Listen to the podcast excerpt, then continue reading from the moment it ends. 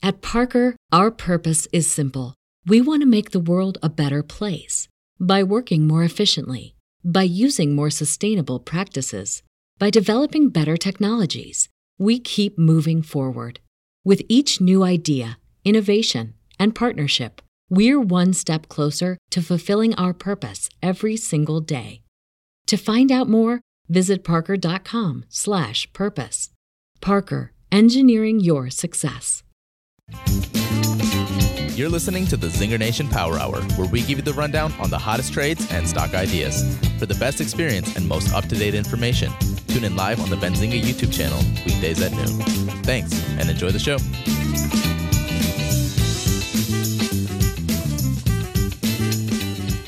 Let's get ready to rumble! Zinger Nation, jam-packed show today. Peloton up 5%. What's up, disciplined investor? We got Benzinga CEO Jason Raznick here with us. The man, the myth, the legend, Tom Nash. Peter Schiff on the Power Hour with us live today. Interesting, different, unique, innovative companies. Mia, you are live with us on the Power Hour. What's up? Thank you so much for inviting me on. Jessica Billingsley, that is the CEO of Akerna. The best trade idea resource out there.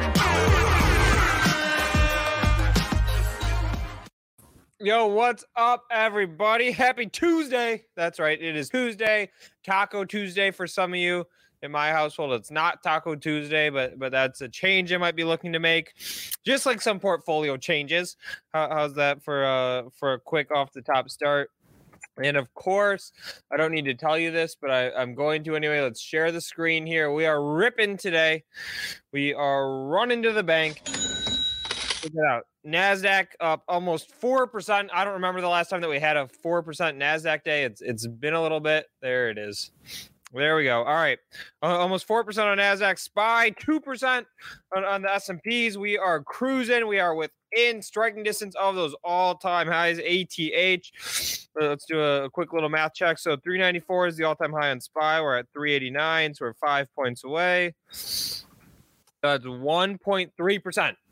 So if that's not striking distance, I don't know what is. But what's up, everybody? Welcome. Thanks for coming and hanging out. Another power hour we are bringing you guys. I'm going to get us kicked off with a little bit of a preview. And, of course, I'm going to remind everybody what the point of the show today is, which is we want this to be the best trade idea resource out there. The reason we're spending these 2 hours together every single day is because we want to bring ideas, right? I'm going to bring some ideas. Jason's going to bring some ideas. And most importantly, trades are going to come out of Zinger Nation. Zinger Nation, that's all of you out there in the chat, hanging out with us every single day. Put in what you're trading. Let's see the stocks that you're looking at today. Let's get those ideas going, guys. Stocks on my radar today, GME, Voyager, Neo, where we want to do all of those. I want to do a lesson on PE. Producer AB said, hey, let's talk about PE ratio today. So we'll hit some PE ratio, not PE private equity. But hey, if people want to do that, we could do that too. 12:30, our first guest of the day is joining us.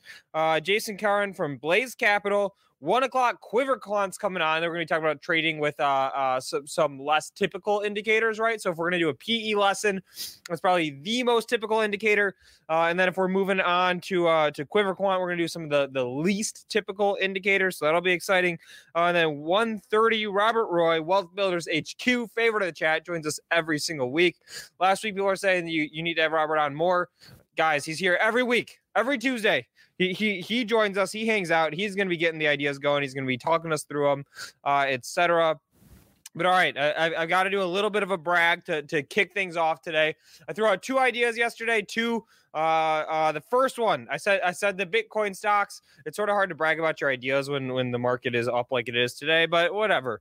You know, we need to warm it up and let the group build a little bit. But I threw out 2 ideas yesterday.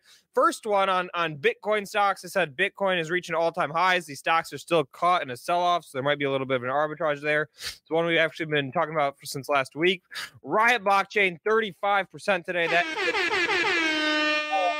array. 28%.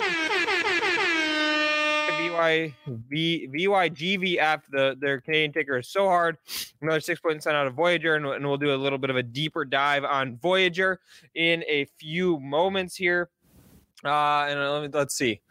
All right, in the chat, I said drop in the tickers you're looking at today. We're gonna have some time. We'll have time to grab some tickers. So drop the tickers in the chat there. I want to see what everybody's looking at. We'll pull some fan favorites, but of course, let's start it off with GameStop, GME, holding the line. Let's see where we're at. Another 25% in GameStop here. There we go. Now there's a bigger chart for us. This is a two-day move that we're looking at right now. So we ripped from 140 up to 240 on the stock, and this chart looks so beautiful. In the past, what we've seen with this stock is we've seen like it hits 10 a.m.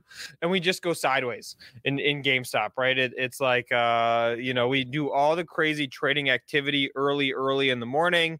We hit that early window and it goes sideways. And I'm telling you guys, I've been saying this for a month now, ever since we had our first GameStop craziness. Maybe it was 2 months ago at this point. Yeah. Wow. 2 months ago already. But check this out. It came true again this morning. I'm telling you guys, it's like that 6 a.m. window is when the stock makes crazy moves. We did break above that high, but check this out. This is at probably 5, 6 a.m. here in GameStop. No, even earlier. 5 a.m., yeah, is when this stock ripped again. If we look back historically, it's oftentimes these early mornings. We didn't get it on Monday, but a lot of times, more often than not, it's really early in the morning. This thing really gets going. Today, we're changing the pace up a little bit. Intraday, the stock is continuing to move higher. And yeah, that is a beautiful, beautiful chart there. I'm curious. Let's throw it out to the chat. If you are in GameStop right now, you're in the GME, throw me the one in the chat. If not, throw me the two. I'm curious where everybody's at. We will do an update on our chat challenge today. Chat challenge. That's where we're going head to head. We're trying to figure out who is the best stock picker in the chat. We did get a handful of people who put in GameStop as it will be the best performing stock of the week. Those people are spot on so far, and we have a lot of twos. We've got a couple ones. We've got a couple GameStop bulls. Shout out SPAC broker. Lucas in the chat. All right, Lucas, a little bit of my namesake there. They are the only two GameStop bulls. Everybody else is on the sidelines there. So, all right, we got a little bit of GameStop love. And shout out BW saying our SPAC show was great, guys. If you don't watch our SPAC show, you're missing out. I mean, we all know SPACs have been some of the hottest vehicles around. Chris Catchy, Mitch Hotch, running that one from 11 to 12 Eastern every single day. But all right, there's the move on GameStop. We're reapproaching these highs of the day here. I'm going to zoom us in. Here's a two-day chart, 1-minute candles again. We got stopped now 1, 2, 3 times at around 244, 245 in this stock. It's sitting right there. But again, this chart is beautiful. Look at that nice upward trend there. So there's the move on GameStop. Other stocks to talk about. Okay, so I did a little bit of a brag on one of the two ideas I threw out yesterday. One of them was the Bitcoin stocks, and they are ripping. The other one, the Chinese stocks, are going today. Oh, there we go. We need another A. We look at our Babas. We look at our JD.com. All of these Chinese stocks that they sold off yesterday, and they are finally moving back up today. But basically, the reason for the sell-off in the Chinese names yesterday was they had the same thing that happened to us last week happened to China on Monday. And basically what the deal was they got scared about the tech stock all got hammered, right? They said there's going to be inflation, interest rates are going up, and they dumped all of their tech stocks. Turn it around today, and all of China is ripping. FXI, Foxtrot, X-Ray India. That is the ETF that tracks the Chinese stocks. I don't own really any of them outright, but I do have a pretty big chunk of FXI in the portfolio. And let me ask you guys this. Would it be helpful to go through ETFs one day? So 70% of the portfolio that I own is ETFs. You know, it's a combination of SPY, small caps, Europe, Japan, etc. It's like a really well-rounded basket of how do we get exposure more or less to global equity markets. And then it's that last 30% is really what we talk about on the show. And we make trades and we do some swing trading and some individual stock picking and that sort of thing. So if that would be helpful, hit me the one in the chat. If not, hit me the two. I don't know. I think it's a good thing to do because it's sort of like responsible and mature, but it's definitely less exciting. So maybe we'll get to that. All right, and then we have to talk about NIO, ticker NIO, November, India, Oscar. NIO right there, not working out for us, guys. Here, let's zoom this one out. All right, so here's your 1 month chart on NIO, right? Ugly chart. We got asked about it. I'll just take you guys through what happened. So we got asked about it yesterday. And the question was, you know, should we get into NIO? My response was the chart is ugly. Wait to see some sort of a turnaround before you pull the trigger because you don't know when the falling knife is going to stop. And then we were having a slow day on likes, and basically the chat made a deal with me that said, once we get to 150 likes, we're going to take a crack at NIO. It's not working out for us. I will never short a stock like this ever outright. When you short a stock like this, you will get blown up. Yeah, see somebody saying, please tell me you sold the put yesterday. I try to do all my trades on this show. Here, let's click. If we click over to the live portfolio, right, it's ordered best to worst right now. If we go down to worst, I bet that it's NIO in there. We might need to get all these stocks to load. Let's see. I thought I saw it. Where's our NIO? It might just be easier to go alphabetical order. NIO, 51% that we are down on this.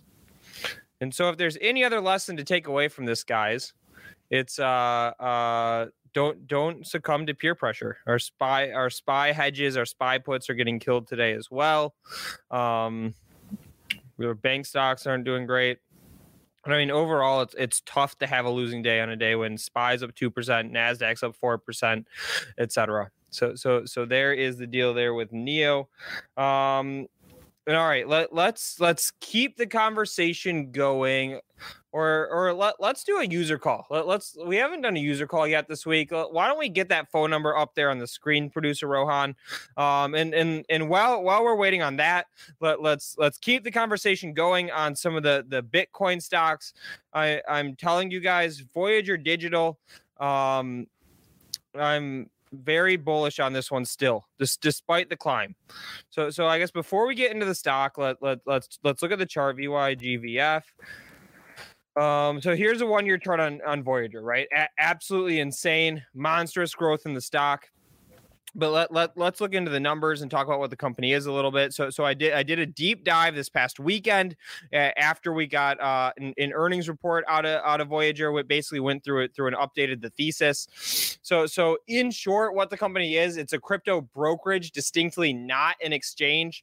What that means is they connect to 12 different exchanges, and Voyager makes money when trades happen, right? When users trade, they try to fill that trade at a better price and they quote the user. So if it shows, hey, Bitcoin is 55,000, they fill it for 54,000, you save $100. You split the difference on the money there. That's how Voyager makes money. So they've got two really important metrics for us to keep track of. The first one is the number of users who are opening and then funding in accounts. The second number to keep track of are the number of trades that those users are making. Let us scroll it in. So we got January and February revenue results from Voyager. They put up $29 million of revenue in the first 2 months of the quarter. Our initial estimate is that they were going to do $40 million of revenue. They did 29 in 2 months. That's up from $3.5 million in all of Q4. So obviously monstrous growth there. And then. Again, right? We're not going to make money by knowing what already happened, but what's interesting? Let's see, trade update. There we go.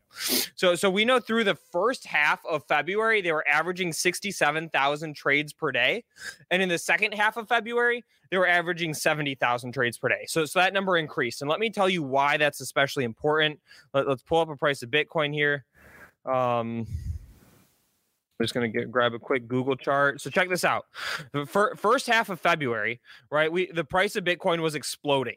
Okay, when Bitcoin cracked in price and made that run down from 57 to what the somewhere in the 40s, got down to 45, that's when I was worried for this stock. Because again, Voyager makes more money when the number of trades that they're filling increases. That's how it goes. So I was worried that the second half of February, right? This is second half of February right here. Bitcoin's down 20%. Their trade volume is just going to dry up. and it was going to smoke revenue on the stock. But we know, because we backed into the numbers, because they told us what the average for the full month was halfway through February. They told us what the average for the first half of February was. And so we can back into the fact that trades actually increased during the second half of February, despite the price of Bitcoin falling. And the reason that that makes me so bullish on the stock is what's going to happen to that trade volume now that the price of Bitcoin is exploding again, right? We're 20% almost off the highs in the price of Bitcoin here. What is that? So it's 16% off the lows. And so their ads have 70,000 more funded accounts. The price of Bitcoin is running again. And so that more than anything makes me super bullish on the stock. Again, the other catalyst that we have on the horizon, we have the Coinbase IPO. We're guessing that the price of Coinbase is going to be worth somewhere from $90 to $100 billion. That's going to be a huge headwind, right? Voyager right now, it's trading at, we have the multiples in here somewhere. All right, so Voyager right now is trading at 9 times price to sales ratio. Coinbase is getting priced at 50 times price to sales. So that's huge for this stock as well. When that IPO happens, it should lift Voyager along with it.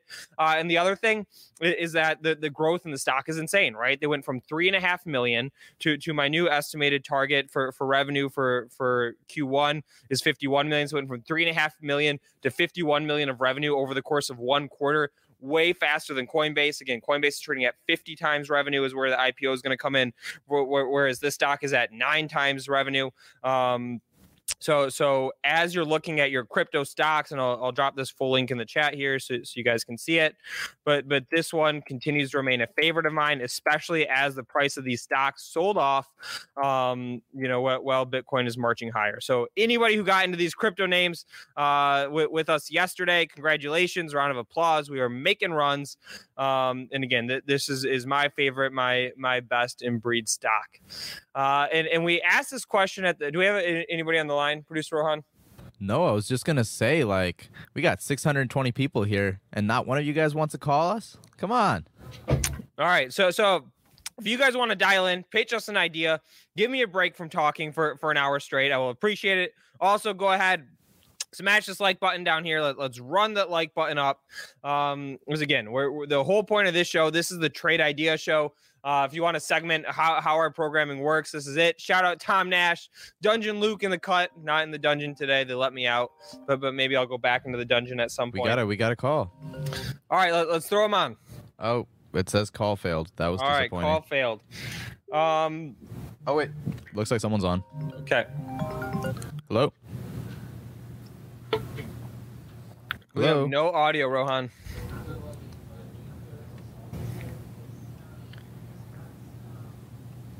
All right, keep going. We'll wait for another call. All right, so we threw this one out when before everybody came in over from the SPAC show. I want to ask the question again. Obviously, headline of the day, stock of the week. Let's pull it up here on the chart. Ticker GME, GameStop. Again, dominating headlines. It's still not up to those all-time highs, but here's a one-month chart. Beautiful chart that we have. I want to throw this out there to Zinger Nation, all you out there in the community. If you guys are holding GameStop right now, anybody who's currently in the stock, smash the one for me. Anybody, if you're not in it, throw the two. I want to get a sense of where everybody is at. Tom Nash saying he smashed the like button for us. There we go. And Rohan, people are saying that they're calling the number, but it's unavailable. So put a good number up for the moment. All right. But again, I want to see where everybody's at with GameStop right now. If you're in it, hit the one. If you're not, hit the two. We're getting a little bit of a mixed bag here. Most people not in it. When we did this the first time, we had literally only 2 people who were in the stock. Now we got get you on the show in a second here. Just sorry. All right, what's up, Rohan? Take your time. I think we have someone. All right, let's hear it. Hello. Hey, right here. Can you guys hear me? We hear you. What's up, man? Awesome. How you doing, guys? My name's Santiago. I'm watching y'all right now, and I was hearing you talk about crypto and different crypto plays. Yep. And one of the ones that I'm watching. Yeah, I'm watching Riot. It just broke its uptrend funnel, the bottom one. It also broke the downtrend yesterday or after hours. and it's looking interesting. Something to watch, because if it breaches up to the second uptrend funnel, it's going to be going back into the 70s, 80s. All right, so let me ask you this: what was the level you were watching? So I entered at 49.16. I'm watching 53 for the break of the first funnel, and the downtrend break and after hours broke at about 42. Okay, so basically, if somebody's not, you got in at 49, so already up $4. Congratulations. But if somebody's not in the stock now, your price to watch is 53. And if it blows past the 53, then it has room to run. Is that basically the thesis? So exactly. If it breaks that uptrend funnel, it's going to have a lot of room to run, because the resistance kind of ends at about, or the short-term resistance ends at about 56. So that's kind of what I'm watching for the gap fill. All right. So here it is, guys. Check it out. Here's a 1-month chart that we're looking at. I'm going to zoom in a little bit. But look at this level right here. You see 1, 2, 3, 4, 5-ish. 6, 7 rejections right around this $56, $57 range. And then here's the gap, right? We had this big gap lower. So here's the gap that Santiago's talking about getting filled if it blows past this price here. Yeah, exactly. All right. I like it. Awesome. Good talk. All right. Wait. I always have to ask this question too. What would make you get short the stock? Not necessarily get short. I don't think we should ever short stocks that move like this, but what would make you close the position? So I actually got lucky because I entered at 19. I was able to raise my stop loss to a negative, to a neutral, like risk reward. So for me, I'm kind of just watching it to see if it breaks the uptrend funnel. If it passes the 200 MA and breaks that below, that's probably where I'll exit. Okay. All right. There we have it. I appreciate you calling in. Yeah, no problem. Had a good time. All right, there we go. So, you guys, that's what I'm talking about. That's what Zinger Nation is all about. Again, ideas, I say this every single day up at the top. It's not just about us bringing ideas, right? I'm going to bring ideas. Jason's going to bring ideas. But most importantly, Zinger Nation, I mean, there's way more of you out there who are going to be bringing ideas. I see a couple people in the chat saying Roblox. They're excited for Roblox opening tomorrow. Big IPO. If you don't know what Roblox is, you're not alone. I don't really know either. I know it's some sort of a video game. Here's Google Images. There you go. Yeah, if you like this, it sort of looks like Legos, but I don't think that they're connected. But that one, big IPO that's coming tomorrow. If somebody knows what Roblox is or understands their business well, right, how exactly they make money, because I imagine it's not selling games. I would imagine it's some sort of in-app purchases or upsells or something along those lines. But let's get that in the chat. And I'm going to see this. I'm going to throw this one out here too. We got a lot of people in there talking about the crypto stocks. Drop your favorite crypto stock in there. I sort of went on the pedestal. I took you guys through basically my thought process in Voyager, why I think that they're going to be earnings expectations. I think they're going to open a shit ton of accounts. But drop in there too. I'm curious what are your favorite ones? I see a lot of Riots, a lot of Maras. I don't know if we have any SOS fans in there. But I'm curious what everybody's favorite crypto stocks are. But what's up, Rohan? I saw you pop on for a second. Yeah, so... Oh, wait, you couldn't hear me, sorry. Yeah, so I'm not 100% on terms of, like, how they make money, but I do have it pulled up so I can talk about that. But I just want to say, like, Roblox, basically, I used to play this back before I even had, like, a good enough computer at home. I'd go to the public library with, like, my cousins, and we'd play there. But it's basically like a really, well, the visuals are like a really basic version of Minecraft, but it's a distribution platform where like people can make games, not just the company itself. And then I believe it's mostly an advertisement-based revenue model. So it's been around for a while. Wow, 2006. Yeah, it's been around forever. Okay. Okay. Internal ad network. And so it serves ads to kids. Is that the model? Or not really? I mean, yeah, but like any other like iOS app store game, right? They're all serving ads to kids too. I mean, but okay. Kids and also non-kids. I'm sure there's I mean, it's mostly kids that are shout out this, all the adults playing Roblox. There we go. But yeah, okay. That was my little thing. All right, I appreciate that. Helping us understand the Roblox model. So we'll be watching that one tomorrow, guys. I imagine that it's a NASDAQ IPO. And if so, we'll probably be getting an open sometime around the show. It's possible they could open the stock. Again, when we talk about opening the stock, it's basically all the market makers are lining up and figuring out, hey, what price are we going to start trading at this thing? Direct listing. Oh, it's a direct listing? Is it on NASDAQ, Spency? Yes. It's on NASDAQ. So there's a decent chance on that it'll be open before we get on the show. Of course, we'll look at it. Of course, if it opens while we're on here, we're going to be looking at this thing. Something that I'll advise if we look at IPOs in general, right? Academic studies on IPOs and price movement related to IPOs. Non-kids are weird adults. Okay. Yep. But if we look at IPOs, we look at price movement related to IPOs. More often than not, the price appreciates on the first day of trading, and on average, the price decreases over that first year. So let's even look at Facebook as an example. Let's pull up a long-term chart here on Facebook.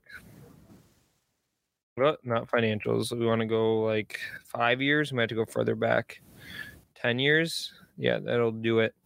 All right. So here's a 10-year chart of Facebook. Every single candle on the screen here represents 1 month. And if we look all the way on the left of this chart, when it had its IPO, right, you can see that the price shot up from around $30 all the way to, what is that, nearly 50, right? Huge price improvement, positive price change.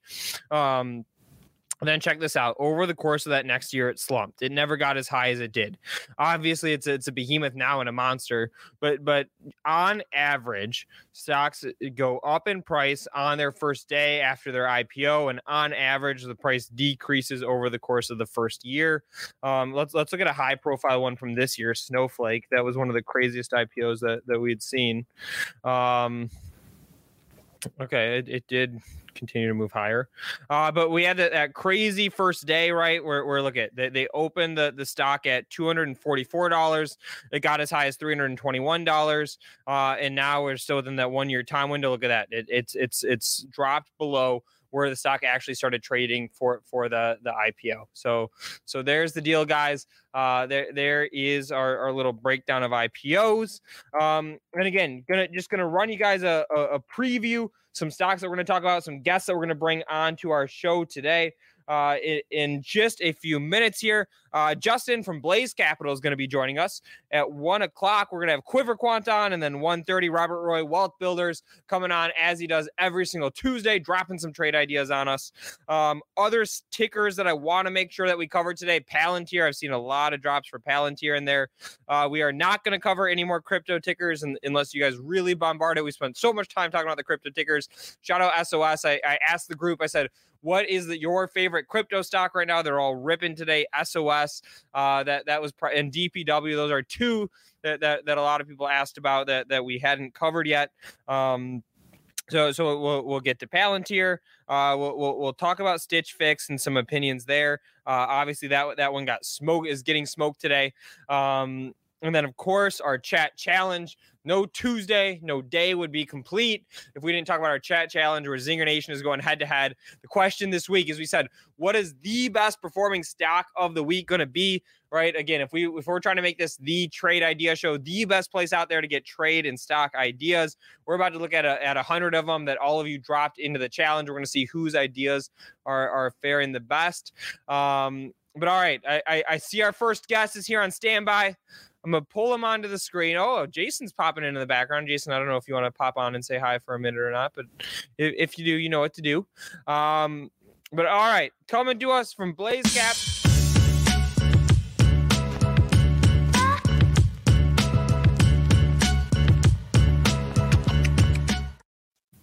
Luke, come on. You can't. Hype video. Yeah, Luke, you can't just have Blaze Capital come on without a hype video. Let's go. This is big time. I mean, this is big time. What's going on in the market today is big time. This is what we prepared for. We'll talk more about some trades. You didn't talk about Mara, Luke. MARA. We did talk about Mara. Holy shit. Did we talk about Mara? If we talked about Mara, press one. If we didn't, press two. We talked about Mara, crypto stocks. Yeah, all right. Oh, no. Luke didn't say Mara. So, Mara, you know. And what about Voyager? Mara, Riot, Voyager. We've only done crypto stocks, basically. So that's how we're done? Okay. All right. Well, guys, the guest is coming on. That's why you heard the music. And here you go. Take it away, Lukish Jacoby. All Let's right. go. Here we go. Austin Henning, let's go. All right, Justin, what's up, man? Welcome. Hey, how are you guys? Really nice to be on the show. Thanks for having me. I really appreciate it. Absolutely, absolutely. What's exciting in your world today? The stock market. So as you guys probably know, like the stock market's pretty spicy today. We have a pretty strong snapback, and I think that the volatility is really adding a lot of opportunities for people.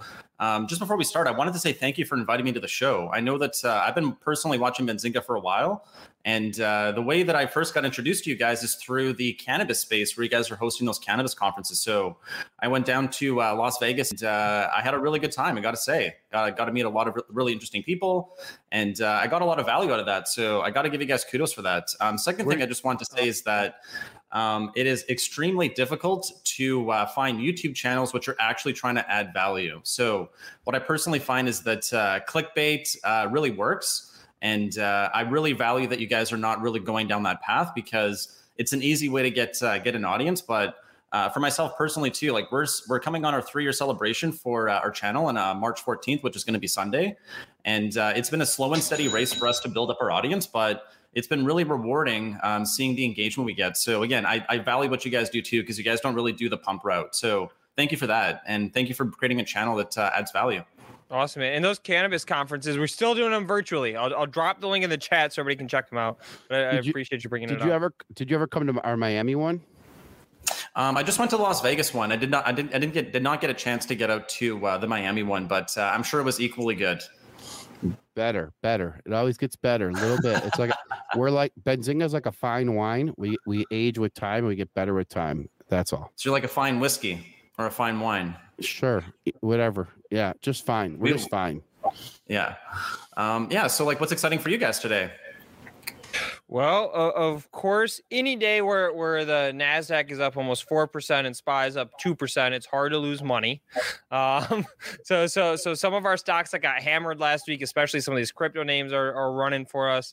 GameStop is, of course, exciting to watch again. So, and we have Roblox tomorrow. We just talked about too. So it's some good stuff this week.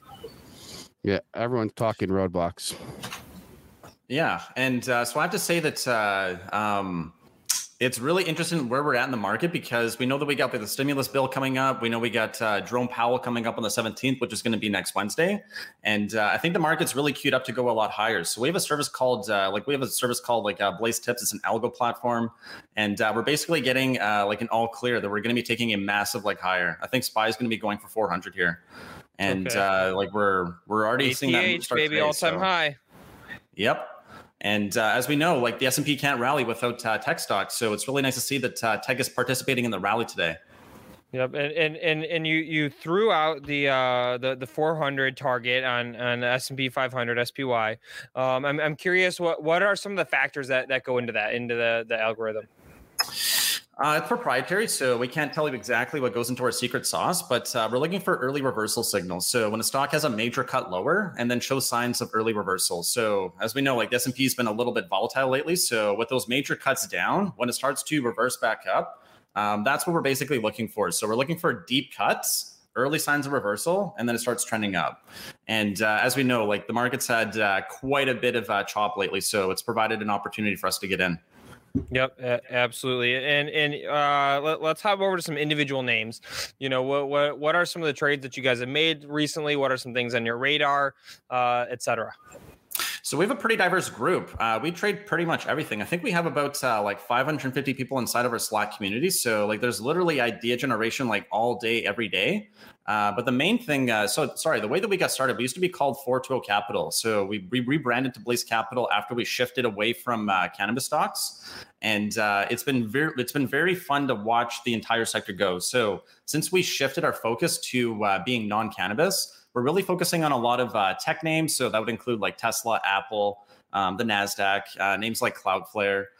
Those are ones that we really like. And then like other stocks that are doing really well, which are more boring, it could include like bank stocks, energy stocks. And I like to trade the S&P personally because I feel like I got a really, really good pulse on it. And I track that thing all day. We call the S&P the Niagara Falls. So if you don't know where the Niagara Falls is flowing, if you're going on the wrong side, you're definitely going to get hurt. So yeah, some of the big, so we actually, some people in our group traded through the GME and AMC, the hype and the big moves. And we've had some people who have made life-changing gains on that. So it's been really fun to see that we have really good engagement and really good ideas being shared. And the best thing about this is that it's not me generating all the ideas. So even though I started Blaze Capital and I'm the founder, everyone in our group really shows up every day to provide really good ideas. And that's what's been really rewarding is that we've been able to collect people who were like-minded, who were looking to work together and looking to conquer the market because as an individual trader, everything is stacked against us. We don't have an edge. We don't have an edge for information, for money, or for direction. So by having a collective of roughly 500 people, it's been really rewarding to see how people are presenting ideas and how they're doing well. Like one specific call out that people have been in recently is IQST.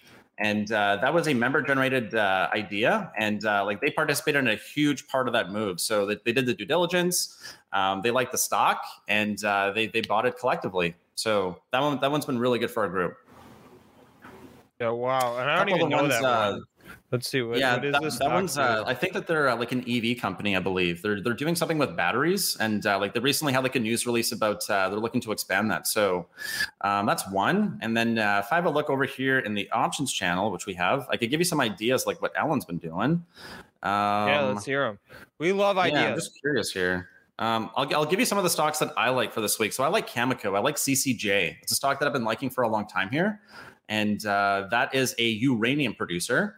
And I've been tracking that one since it was at about $10. It comes from my home province in Saskatchewan, Canada. Part of the reason why I know the company really well. And the stock has been on an absolute tear lately. So that one's been really, really good to our group as well. And so when you're saying you like this one, we have a 1-year chart. Maybe we should zoom in. Here's a 1-month chart there. You know, what are some of the things that you're looking for? Like what makes you bullish on the name? Is it something in the chart? Is there something else you like on it, et cetera? I like a few things about it. So they're one of the largest uranium producers in the world. And as we're looking to make a shift towards more sustainable energy, again, nuclear is something that people generally don't like, but it is generally more efficient when you're doing energy. So that's part of the reason why I like it. And then again, with political uncertainty, there's always a demand for uranium. So those are probably the two most bullish catalysts. And then Michael Burry, the famed short seller from the Big Short, he also really likes Cameco. So he came out with a bullish note on the stock and on the sector and on the commodity and had a pretty nice move higher on his comments as well. Okay, there we go. Cash register for that one. We're ringing it out. We have sounds here too. We got air horns. That's my favorite. It's very mixed in the chat though. Some people love the air horn, some people hate it. If you guys like the air horns, hit the 1. If not, hit the 2. And of course, everybody hit the like. But all right, so this is an interesting one, and it's less of a swing trade, I imagine, and more of like a long-term holding, just based on strength in the sector as a whole, and then this stock in particular. Exactly. If you look at the monthly chart, the stock has been absolutely pummeled over the last little while, so it's starting to make a comeback here, and that's what I'm watching for. So like if the stock is able to claim, I believe it's, let me just have a look here on my chart. I believe it's $16. When you say the monthly chart, you want us to look at a month or monthly candles? Monthly candles, please. All righty. There we go. I'm looking for a break back above $18. So if you zoom out a little bit more, I'm not sure if we can zoom out a little bit. All the way back to here's 10 years. Yep. There you go. So we can break back up roughly back above that $18 area. I see a big cup forming. So back above 18 is where the squeeze really starts. And I can see us making movement back up towards, call like $25 after that. We got the 200 DMA to battle with. 200 monthly moving average at about 21. And I think a short-term target would be like about $20 and then 25 for the longer term here. All right, there we go. Boom, dropping an idea cash register other again. Stocks, and shout out to Zinger Nation. Everybody said they like the air horn. Nobody said put in the two that they don't like it. I love you guys. Not only you let me do this, you let me use my air horn. But sorry, keep going, Justin. One of the stocks we really like is I'm going to give a shout out here to Mason, one of my staff. It's Team. So the ticker is TEAM, and they have a product called Trello, which is something we really like using. We use that all day, every day. And this stock has been on an absolute tear. So one of the reasons why I like this stock is because I'm a user of the platform. I like what they have. And that's generally what I'm looking at when I look at stocks. I'm generally looking for three things. I stole this from Marcus Lemonis. He is from The Profit. And generally looking for three things. We're looking for people, process, products. If you have the best people, but your process sucks and you have a bad product, it doesn't really matter. So you have to have good people, good process, and good product. And by being a user of the service, I can understand what the business model is and how the growth is going to be reflected in the share price. Another one that I really like right now is Asana. Asana is going to be reporting earnings later this week. It's a very similar to Zendesk. They're basically a CRM service. And I think the stock has a lot of potential. It's still a recent IPO. It's making a snapback right now. We still haven't head and shoulders here on the daily chart. But the one that I'm really watching here and is this Zendesk. One, I'll say, like Atlassian, we're a customer of that one. Asana, we're a customer of that one. Here's our Benzinga Asana board. There you go. Earnings, there we go. Wednesday after the close, tomorrow. Yes. So if you have a look at Zendesk, just for comparison, a company that does a very similar service, the stock has been on an absolute tear. So that's what I think is going to happen to Asana in the longer term. One other stock I can pull up here that you would appreciate is Upwork, UPWK. Jason Raznick, favorite. Here's a nice one-year chart of Upwork. Beautiful. Are you shorting it? No, I'm not shorting this. This is another service that I use. It's where I find some contractors. It's very similar to Fiverr. So this stock is now no longer in my portfolio. I was trading it when it was around the $10 range, and now it's a little bit higher. But again, same thing. I'm comparing it to Fiverr. If you have a look at the Fiverr stock, that one has basically had an absolute monster move. It went from about $25 to almost $350. And again, what I'm trying to just do is look and see. Is there a comparable company which has had a mega oversized move higher? And can the company do something similar? So that's why I'm looking at Asana. And again, Upwork, I was predicting it was going to have a similar move to Fiverr. And if you don't know what Upwork is, it used to be freelance. So like freelance.com, where you could hire freelancers to do ad hoc work. And through here, I've actually found my personal graphics designer. I've also found my web developer and some other people for odd jobs. So it's a really good service. And as we're shifting more towards work from home, that's the reason why Upwork's been on an absolute tear lately, is because they're providing a service that more people realize they need. And the benefit as well is that when you're hiring a contractor, there's no overhead costs. You can hire someone like my graphics designer is ironically in Egypt. So she lives in Egypt, but she's the best designer I've ever found. And she does all of our branding. She created our logo. She helped redesign our website. And that's, so again, a service that I use. I like the stock, and it's making a really, really big move here. Yes. And I love you. So you just dropped us four ideas. Three of them, Asana, Upwork, and Atlassian were Benzinga's customers of. So similarly to you, we're not in the uranium stock yet, the CCJ. I hope that we're never in the uranium stock as a customer, but we'll leave it TBD. But yeah, I mean, our experience with Upwork has been equally amazing, right? It's so easy to find amazing people, spin them up. I mean, so some of our longest term builders here at Benzinga have started off with, hey, we need help with the development project, and they're amazing. They love the business, they love the markets, and they just continue to build and grow with us. We spent over $400,000 to $500,000 with Upwork. And Upwork used to be Elance, which was Odesk. Odesk and Elance merged to create Upwork. They got rid of the Odesk name. They got rid of the Elance name, which had the best UI back in the day, like 8 years ago. They merged to create Upwork, and now they're really only competition in the game. There used to be Guru.com, which could still be around, and then there is Freelancer.com. And then there's TopTal, which is your more expensive offering. Yeah, so I think they amalgamated freelance into Upwork, so they rebranded. And again, like if you've ever been any kind of if you run a business and you're looking to hire like people for freelance, like freelance.com has been a really good resource. I think the rebranding really helped them. And I'm just putting this out to people in our Slack group here for some of the ideas that they like. So one of the stocks I've been watching really close as well is DocuSign. The reason why I like DocuSign is because the rate of adoption. So the rate of adoption is going to be a little bit later than what we saw in ZM. ZM is very easy to understand. You click and start a video. You can chat with anybody. DocuSign's a little bit more complicated, but a very strong work from home stock as well. The issue that we have right now getting into tech stocks is that they're a little bit out of favor right now with yields up. So I really like the long-term prospect of DocuSign just because, again, I'm a user of the product. I think that more people are going to realize they need this product as we continue to go into lockdown.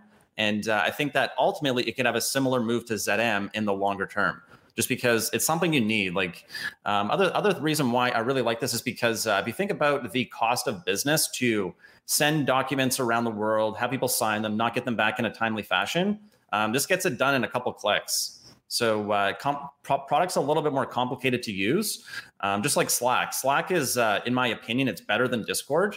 But the learning curve to learn how the product works is a little bit higher. So as people start to be more willing to Slack is harder than Discord or easier? Slack is harder than Discord because Slack has Slack out of the box. I have such a hard time using Discord. Call me a boomer. I hate Discord. I have a personal dislike for it that's strong. The reason why I don't like it is because it's mostly chat based. So I think the reason why a lot of like stock market communities use Discord is because it's free. They're too cheap to pay the it's like $7 per user per month or $8 per user per month. And you get limited functionality with that. So one of the things that I really like about Slack that recently got bought by CRM, which actually our algo called too, is that we can thread. So there's the ability to do threads. And the second thing that I like is that they have an API. So you're able to actually pipe in other services directly into Slack. So for example, inside of our Slack group, anytime someone signs up for one of our services, we get a notification in Slack in our support channel. So I don't have to go check my email. I don't have to know when people sign up. It literally happens right there. We have Stripe integrated into Slack. We also have Trello. So anytime a task is due from our team, I don't have to go onto the Trello board to know whether or not someone completed their task. It's updated automatically. All I have to do is check Slack. So Slack is really our HQ. And we just pipe in other services into Slack, and everyone can see what's happening. Another one that Benzinga is a customer of, just like DocuSign. And I want to throw this one out to Zinger Nation, guys. If this is the battle of the day, right? We've been talking about stocks and opinions, up, down, whatever. The real battle of the day was I see some arguments happening. If you guys think Slack is easier than Discord, press 1. If you think Discord is easier than Slack, press 2. I'm going to be counting this one very closely. And if anybody's here from Blaze Capital, I really appreciate some thumbs up. Let's get that thumbs up smashed here. Come on, we only got 200 here. We got almost 900 people watching. That's lame. I mean, people are sleeping this week. I mean, last week was tough, right? We had a bad week last week. Everybody in the market did. But I mean, we're having a better week this week. Let's get some positivity flowing. We single-handedly turned the market around on Friday. We were just, we're like, all right, we're getting our asses kicked. We're all just going to smile. And everybody is saying, not everybody, but 80% of the group is saying that Discord is easier to use than Slack. All right. So. Yeah, because it's free, right? That's why it's free. They're like, I'm going to talk up the product that I use. So I use Discord. So Discord's easier, right? It's a pretty polarizing discussion between the two because, again, the Discord group is pretty strong. Like they're very strong advocates. So nothing against them, but again, I got to say that Slack rules and Discord drools. Sorry. Awesome, man. Another one I want to call out here really fast is SNDL. So SNDL was a stock that we actually had a really nice move on, but we got out early. So what we were looking to do was try to predict what stocks were going to make it onto topstonks.com or on the Wall Street Bets forum. And there's this website that I found recently called topstonks.com. I'll share that link in the chat here. And basically what it does is that it provides they aggregate data in terms of what's being posted on Wall Street Bets and on 4chan, and they aggregate that data and basically tell you what are people talking about, what are they buying. So we're not looking at individual posts; we're just looking to know where's the most activity. And what we can note is that when we had the mega move from like GME, AMC, there were some individual MJ names which are doing quite well, like Tilray, Sundial. So that Sundial trade worked out really well. I think some people made up to 1,000% off the options that we purchased. And so what I don't like about Sundial is that it's not a fundamentally strong company. So when I look through the filings, they got some problems. But the saying that we often use is that, would you rather be right or would you rather make money? And I think that a lot of people don't want to ever look at these names because they're like, ah, well, I can't make money on a bad company. Hey, money's money. If you want to get paid, if there's an opportunity that gets presented, then jump in and make the money. It sounds simple, but it's something that's been very difficult to teach people. Yep. Yes. I mean, and sometimes actually, being right feels good, but yeah. Do you know? It doesn't feel good. What did you say? Sorry to cut you off, Luke. Do you know what the stock market psychology chart is? I don't know that one. Nope. Just Google it really fast if you don't mind. Google it really fast if you don't mind, because I think there's a really good part we could bring up here, because what I've realized by doing the streams with more people coming on is that people are often falling trap to the cycle without even being aware of it. You want to click on the one. You said psychology or cycle? Yeah, top left one there. All right, let's zoom this in. That's. If you compare that to Tilray, you compare the original Tilray move. If you compare that to GME, you compare that to GameStop. What I've basically been telling people is that when the chart matches up, you're more likely in the pattern, whether you realize it or not. If you see that, so there's two things I'm looking at here. There's the technical chart, meaning if we go all the way up on GameStop and we had that dead cat bounce, and then we pop back up for a head and shoulders, unless we break that shoulder, it's not a buy anymore. And when you're looking at the comments online, what I personally noticed is that it looked like we were getting very euphoric on GameStop around 500. Additionally, the comments we were reading online were very euphoric. I'm a genius. We're all going to get rich. I'm going to put a billboard up on New York that says GameStops, right? So when the actual messages align with where we think we are on the chart, it gives us an unfair advantage. And this is how we were able to help people throughout the GameStop, AMC, Sundial, Tilray. We were basically able to tell them that take a step back and just ask yourself, what are you telling yourself in your head? It's time to get fully invested. It's time to buy more on margin. Or am I going to tell everybody that I'm smart and rich? I'm a genius. And on the later part of the chart, as we're going down, the comment that I've been seeing more frequently than any other one is the one under denial. My investments are great companies. They're going to come back. So we went through an example on NIO last week when NIO was trading at roughly 45. And again, the comments were, well, NIO is a great company. They're going to come back. NIO is a great company. NIO is a great company. That's how they're rationalizing it to themselves. And then they're actually selling when everyone else is selling. So then we get down to panic, right? Shit, everyone's selling. I need to get out. And then where do they actually sell? They sell at the bottom. They sell under capitulation. And the easiest way to explain this anger one. Who shorted the market? The government let this happen. It's the market makers that are against me. Yes, I love that one. Did that happen with GME and AMC? Were people asking regulators to step in and do something? I think that happened, right? I'm not a cat. So people got angry, depressed. Ironically, when you see the comments online, when people are angry and depressed, that's when you want to buy. It's a contrarian indicator.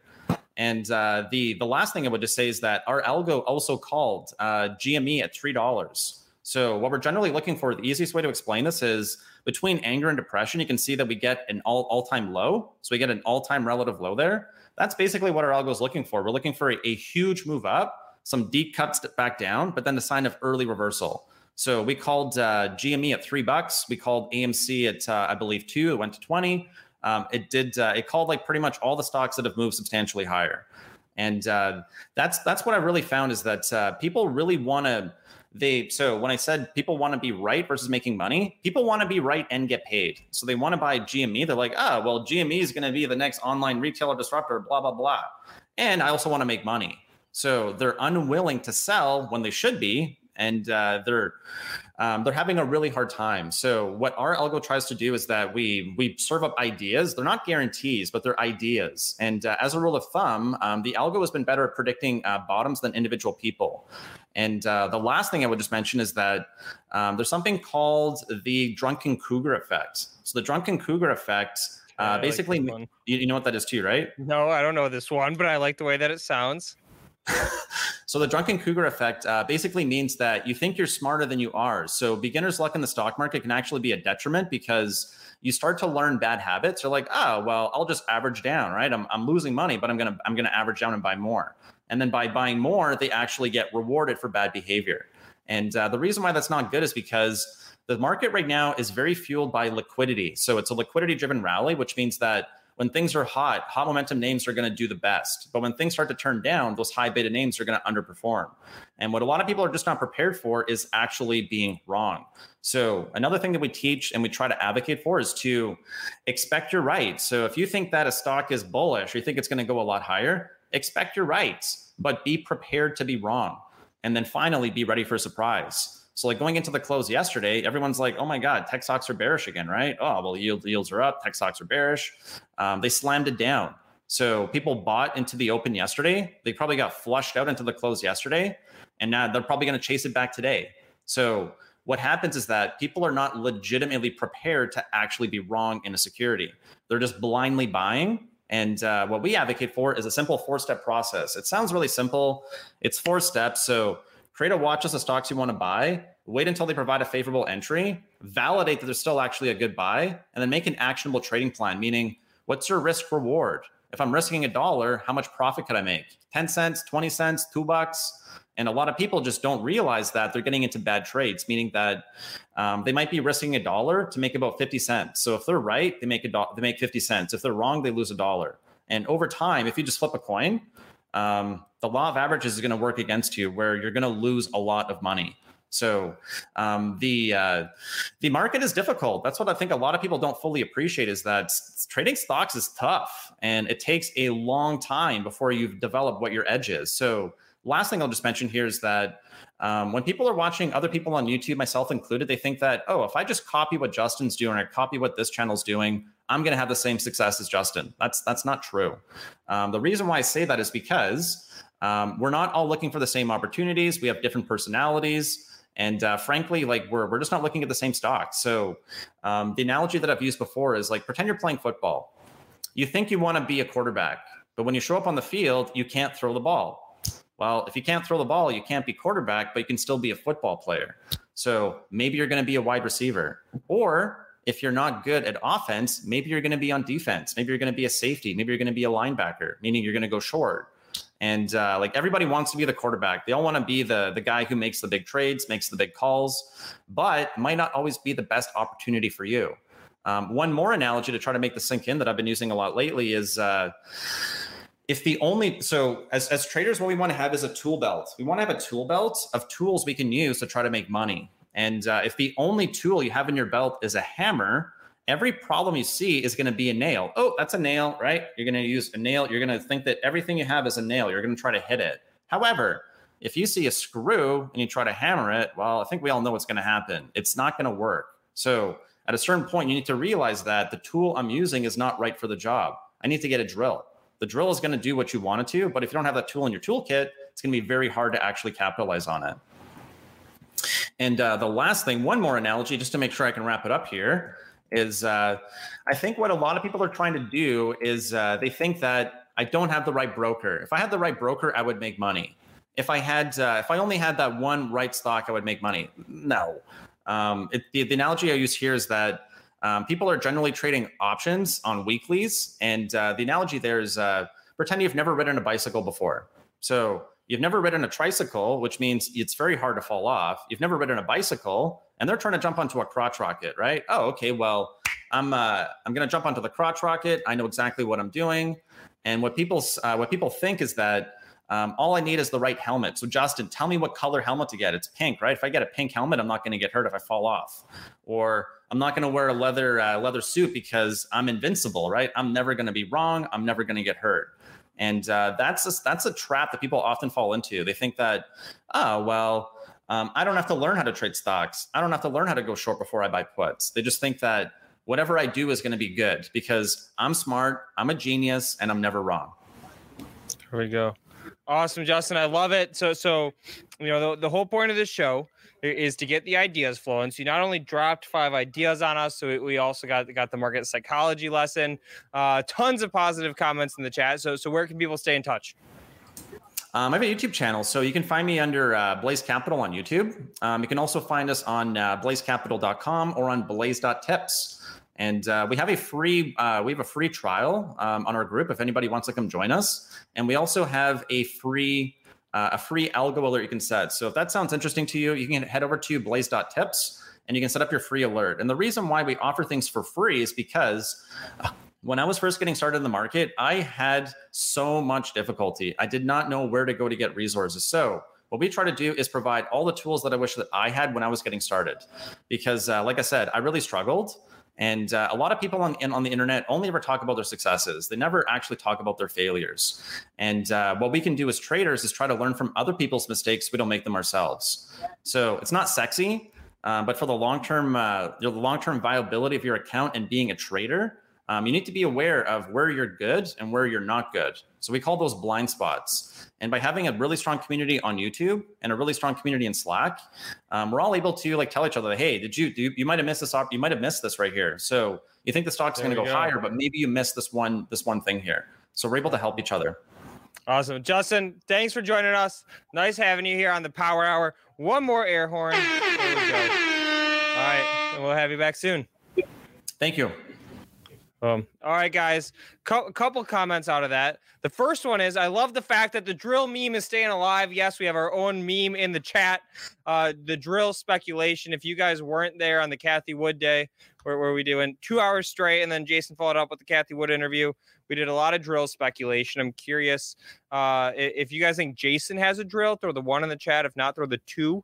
Let's do some speculating, not just on stocks. Basically, where it came from. What was we were saying real adults. I don't know what you're talking about. Drill meme. I don't have a drill. Yeah, you weren't there. I said if you weren't there, you missed out. You know, you're getting ready for your big Cathie Wood interview. Oh yeah. Should I bring Cathie on again today? What do you think? Today would be a good day with the NASDAQ up. We got a wave of ones. Just do it. So just do it. Make your dreams come true. All right, that's a little long, Rohan. We don't need to listen to the whole clip. All right, so Jason. Why does Rohan do this so long? He doesn't. He keeps him on for 8 hours, you know. All right, but let me ask you this one, Jason. Internet Enforcers. Do you own a drill? Wait, why isn't Neil in here to talk to Internet Enforcers? I went to Neil. I said, come into chat. Do I own a drill? No. I mean, when you say a drill, like a fire drill in my house or like a drill to screw something in? If you somehow own a fire drill, that's compelling. But with drill to screw something in, that's what we were talking about. Tom Nash does. We asked all of our guests that day if they owned a drill and if whether or not they qualify as true adults. Yeah, I mean, that's where it came from. I'm not that handy, but I hear it has something to do with my background. Oh, yeah? Yeah. I don't get that one. No, people don't own fire drills. I know. I'm just joking. Okay. You know, like, I don't know if I'm that handy. You'll have to figure it out what it means, but I'm not that handy. So, Michael Medina, you are hilarious. Okay. So we do have a guest in the thing. So, Luke, none of us pontificating. So what's the drill thing, though? What are you going to say? Oh, we were just speculating whether or not you. So somebody in the chat put Justin definitely owns a drill, and then there was a wave of comments speculating as to whether or not he owned a drill. Going back to our little thing that we did last week, so that's where it came from. Oh, really? Yep. Okay. No, really. Okay. I bought a domain list, Luke, last night. I think we're gonna start. I think we're gonna start an NFT site. Interesting. Yeah. What do you think? I am down for it. One of our designers, shout out to Alyssa, she said she's going to make a Jason Raznick NFT card. Our first NFT should be a Benzinga drill. We do need some NFT going. So we do need some more NFT going. But we do have a cool guest coming on. Alternative data, I would say, is what he does, I think, a little bit. Yeah, I'll invite Tom Nash. Tom Nash is my uncle. You know that. Tom Nash is a lot older than me. So, the NFT site is going to be buy NFT, but it's not up yet. So Internet Enforcers, you crack me up. You crack me up. Internet Enforcers, Neil Hamilton's supposed to be here to talk to you. All right, Luke, should I bring on the guest, or do you have to go? Let's bring him on. I'm going to turn it over to you, all right? Yeah, because I'm going to kill you later, so you know. About what? Oh, my God. I've never been so frustrated sitting back here. Oh, okay. Oh, my God. I don't know what to say. Okay. I don't know. But it's you know, I went to the store and got your stuff for you, and then you forgot the stuff, so I went and got the stuff, and you didn't help and all that, you know. Aaron Bree, I'll buy you pizza if you get 400 likes. I just bought Wingstop for the office. I got to tell someone to get it. Yeah, BNNN, but Benzinga NFT News. All right, I'm going to introduce our special guest. If you're like in the room, share, subscribe. Hopefully, I don't know what Michael Murray's doing on our distribution, if you got the deal done with Comcast. Guys, I don't know. All right, peace out, guys. Happy trading. I'll be back with you tomorrow.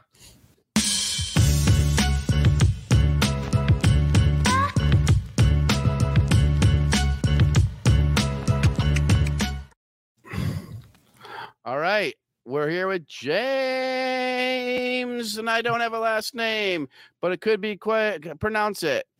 James Karnatsky. So what? Quiver Quantitative. Yeah, so Quiver Quantitative. Yeah, so tell us about it. Definitely. Yeah, so Quiver Quantitative is a free alternative data platform designed for retail investors. Not sure how familiar you guys are with alternative data. I mean, I guess I heard you talking about it a bit on the show yesterday, it sounds like. But alternative data has really exploded in the hedge fund and professional investing space over the last decade. And basically, it just refers to anything outside of traditional financial data sources that can be used to predict returns or predict how a company might be performing. So it covers a really wide variety of areas, looking at everything from, I mean, like yesterday, you're talking a bit about like EV sales. That's just one example of like an alternative data metric, but really across the spectrum, like you can track consumer interest through things like following Wall Street Bets discussion, like you were talking about with the last guest a little bit.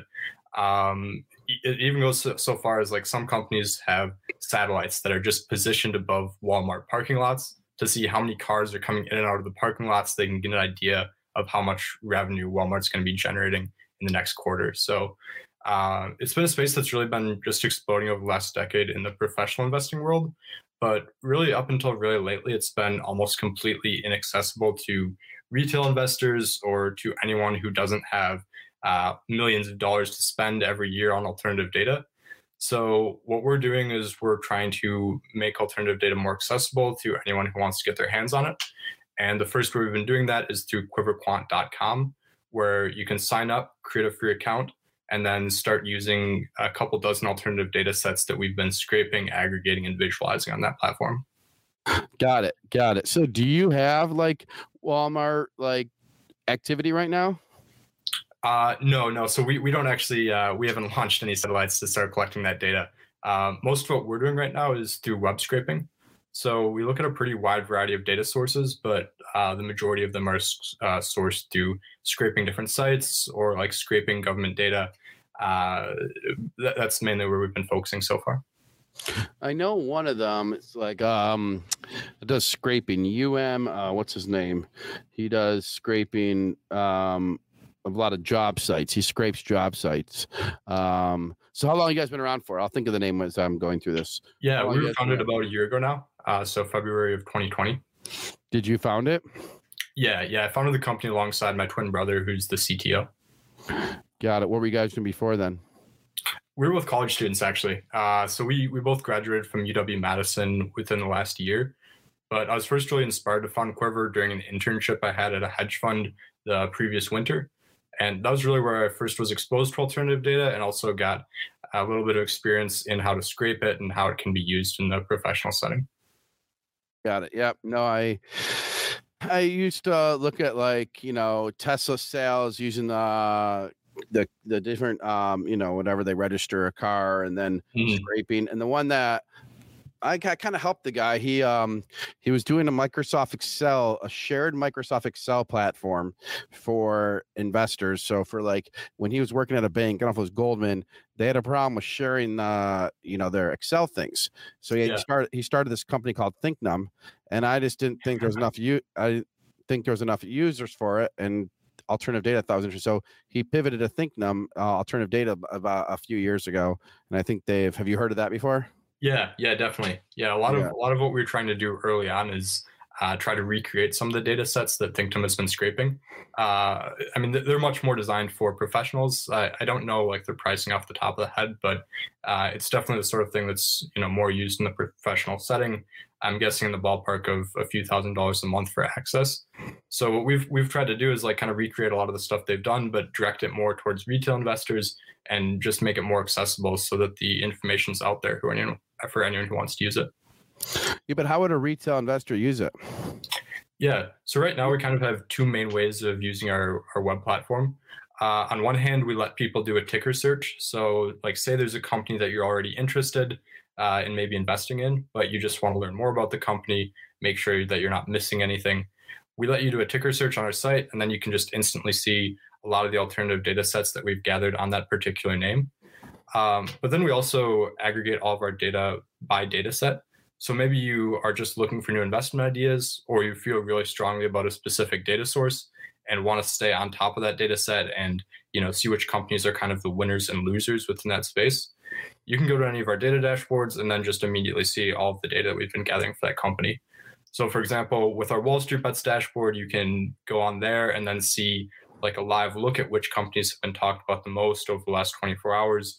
And then also like input any ticker and see how a single company's mentions have trended over time. Got it. Okay, yeah. And so you left the hedge fund. Are you done with school now? Yeah. So I graduated in May of 2020. Got it. I like corporate flights, but you don't have it. Like, so I'm looking Tesla, corporate flights. Okay. I like corporate flights. I used to trade on corporate flights. Oh, yeah. Yeah, I used to trade on it. Okay, let me see. No, see, it's showing me a history of all the different stocks, not just on Tesla. So within the corporate flights dashboard? Yeah. No, so no. On the Tesla dashboard. Oh, really? Oh, yeah. I swear. Let me do it again. I'm doing it wrong. Let's see if I am doing it wrong, because I could be. So I think I may need to hit enter. Okay. This is a UI thing. I figured it defaulted, but I see what's going on here. Okay. What language is it in? It's a little slow right now for me. All right. We got a little slow, but maybe more users are on it. Where are you based out of? Based out of Wisconsin. Nice. That's where you went to school, you said? Yeah. All right, now I got it. All right. Now I had a pull-up thing. So there isn't corporate flights on that one.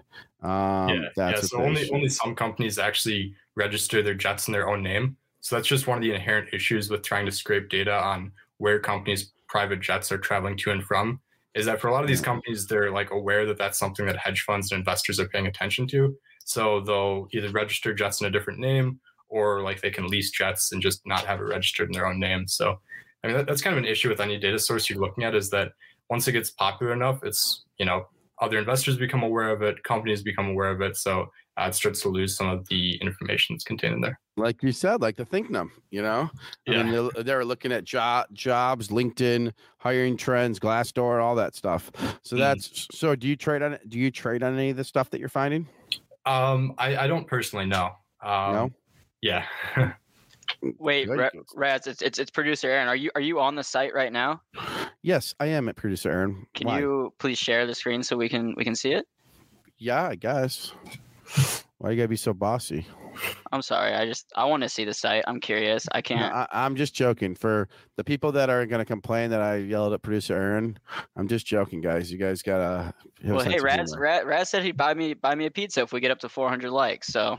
I just ordered like $300 in Wingstop. So are you in the office today?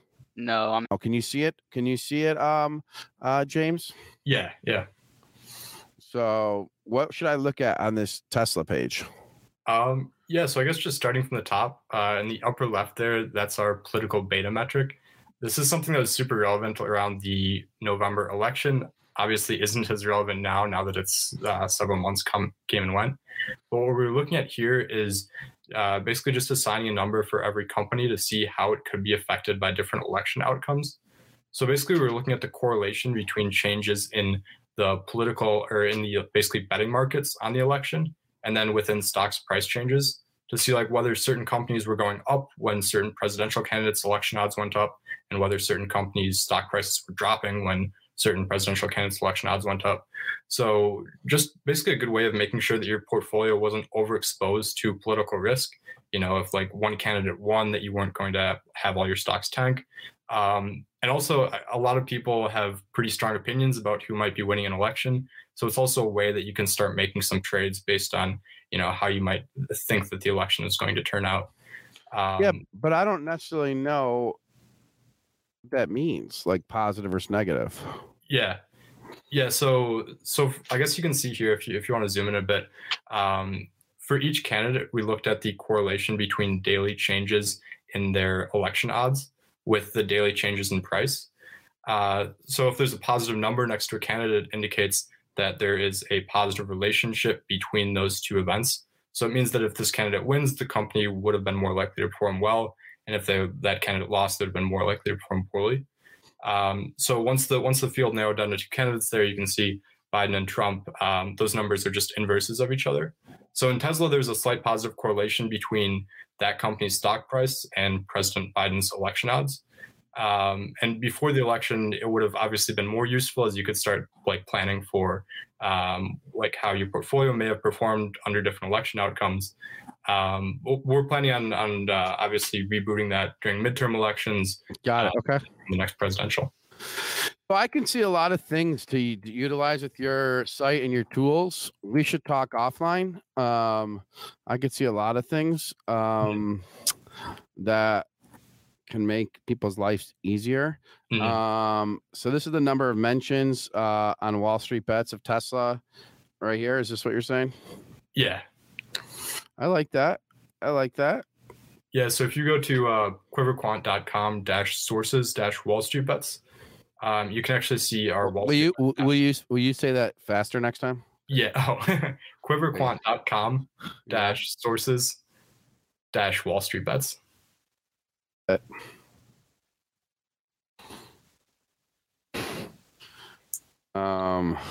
So this is actually our Wall Street Bets dashboard here, where you can see all of the data that we've aggregated from the Wall Street Bets forum. So as you can see, over the last 24 hours, GameStop's just completely dominated the discussion. But then also AMC, it looks like, has been uptaking a little bit just over the last couple hours. And then you can also put in any ticker at the top there to see for a specific company how the mentions have trended over time. All right, let's do ticker RKT. RKT, and I hit enter. Yeah.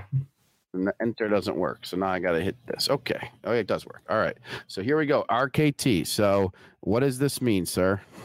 Yeah, so the columns there indicate how many comments mentioned that specific ticker within the time period.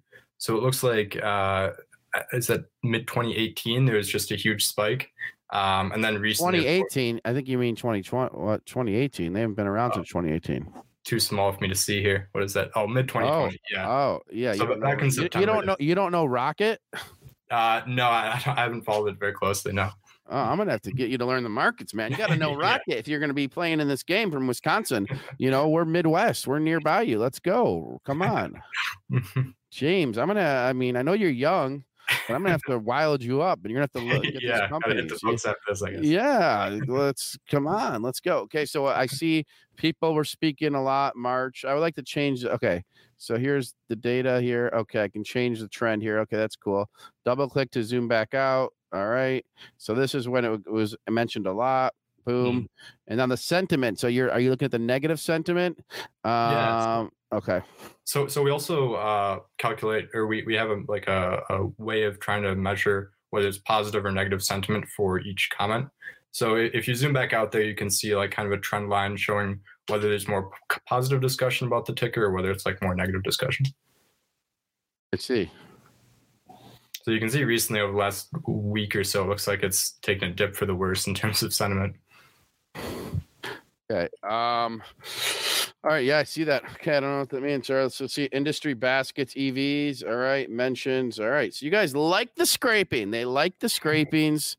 They like the scrapings. All right. So this is a new company, about a year old. Are you bringing some revenue in now?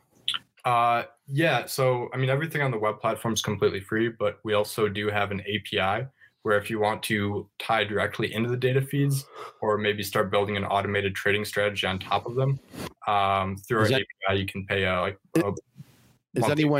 Is anyone doing that? Yeah. So right now we have about 100 users on the API. So it's a mix of individual investors, along with some hedge funds who have been interested in tying into these data feeds. And then we're also working on some enterprise partnerships. So for example, if like a trading platform or like a brokerage is interested in bringing this data to their own platform, our API allows them to do that.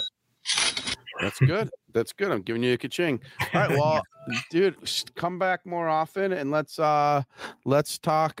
I think there may be offline we can talk, and there might be something we can do with this, you know? Yeah. Sounds good. Absolutely. So, thank you. This is very cool stuff. I like how you have it organized. Very good. You're how old again? 21. That's what I'm talking about. You were doing this before you even had a drink of alcohol. So, not quite, maybe. Almost. Okay. All right. Well, guys, splash the like for James from Quiver. Awesome company. Cool alternative data. Aaron Bree wrote a little thing, you know, we can talk about the history, I think them, all that stuff. So, yeah, awesome stuff. Check it out. Check the site out, guys. And QUIVERQUANT.com.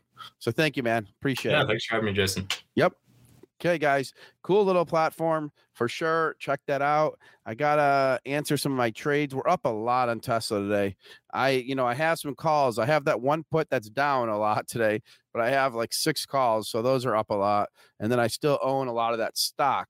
So that's it's going. I'm sorry. I'm giving Internet Enforcers a hard time about his man crush, but I'm just kind of joking around. It's not with this guest. So just go with it, guys. Here, too bad Jason couldn't join us for the interview. Yeah, exactly. Internet Enforcers. We'll talk offline, sir. Right now it's free. Jason West, the site is free. So Quiver Quant, you can get the API and pay, but going to this site is free to check this out. You can look at flights. You can look at flight patterns. You know, if you're watching us on the YouTube channel, if you type into YouTube, Benzinga, BENZINGA, slam that like. Yeah, look, see, March 7th, some Costco representative took a plane somewhere. And so that is something. So, yeah, I love it, guys. Everyone say Internet Enforcers man crush. That's what you got to say. All right, now I got to go show you my accounts, what I've been trading. I guess I have a meeting with Zoltan at 1:30. I guess we're going to do it live on the show. Are we doing it live on the show? Hold on, guys. I'm sorry. I'll play some music doing it live on the show. All right, let's talk about the markets. Let's get in the markets real hardcore right now. Let's close that window. Let's change the window here. Okay. Okay. Here, let's go. Aaron Bree fell asleep, guys, by the way. It's kind of funny. He was working and he fell asleep. So, gosh. I'm here. Oh, okay. Aaron Bree, my account is up the most I've ever seen it in one day. Oh my God. What is moving big for you today? Tesla's up $100. That's a big day for Tesla. $100. So that means, you know, I'm up a lot of money. You and Cathie are probably both happy today. I also have one put. So that one put that I have of Tesla is for my hedge is not. I should go look at what that is doing. Oh, Raz, I got some news for you. Go. We're at 402 likes. It might be time to pull up the Domino's app. Jason closing his OnlyFans. Okay, yeah, get the Domino's app. Use my credit card. Cha-ching. Okay,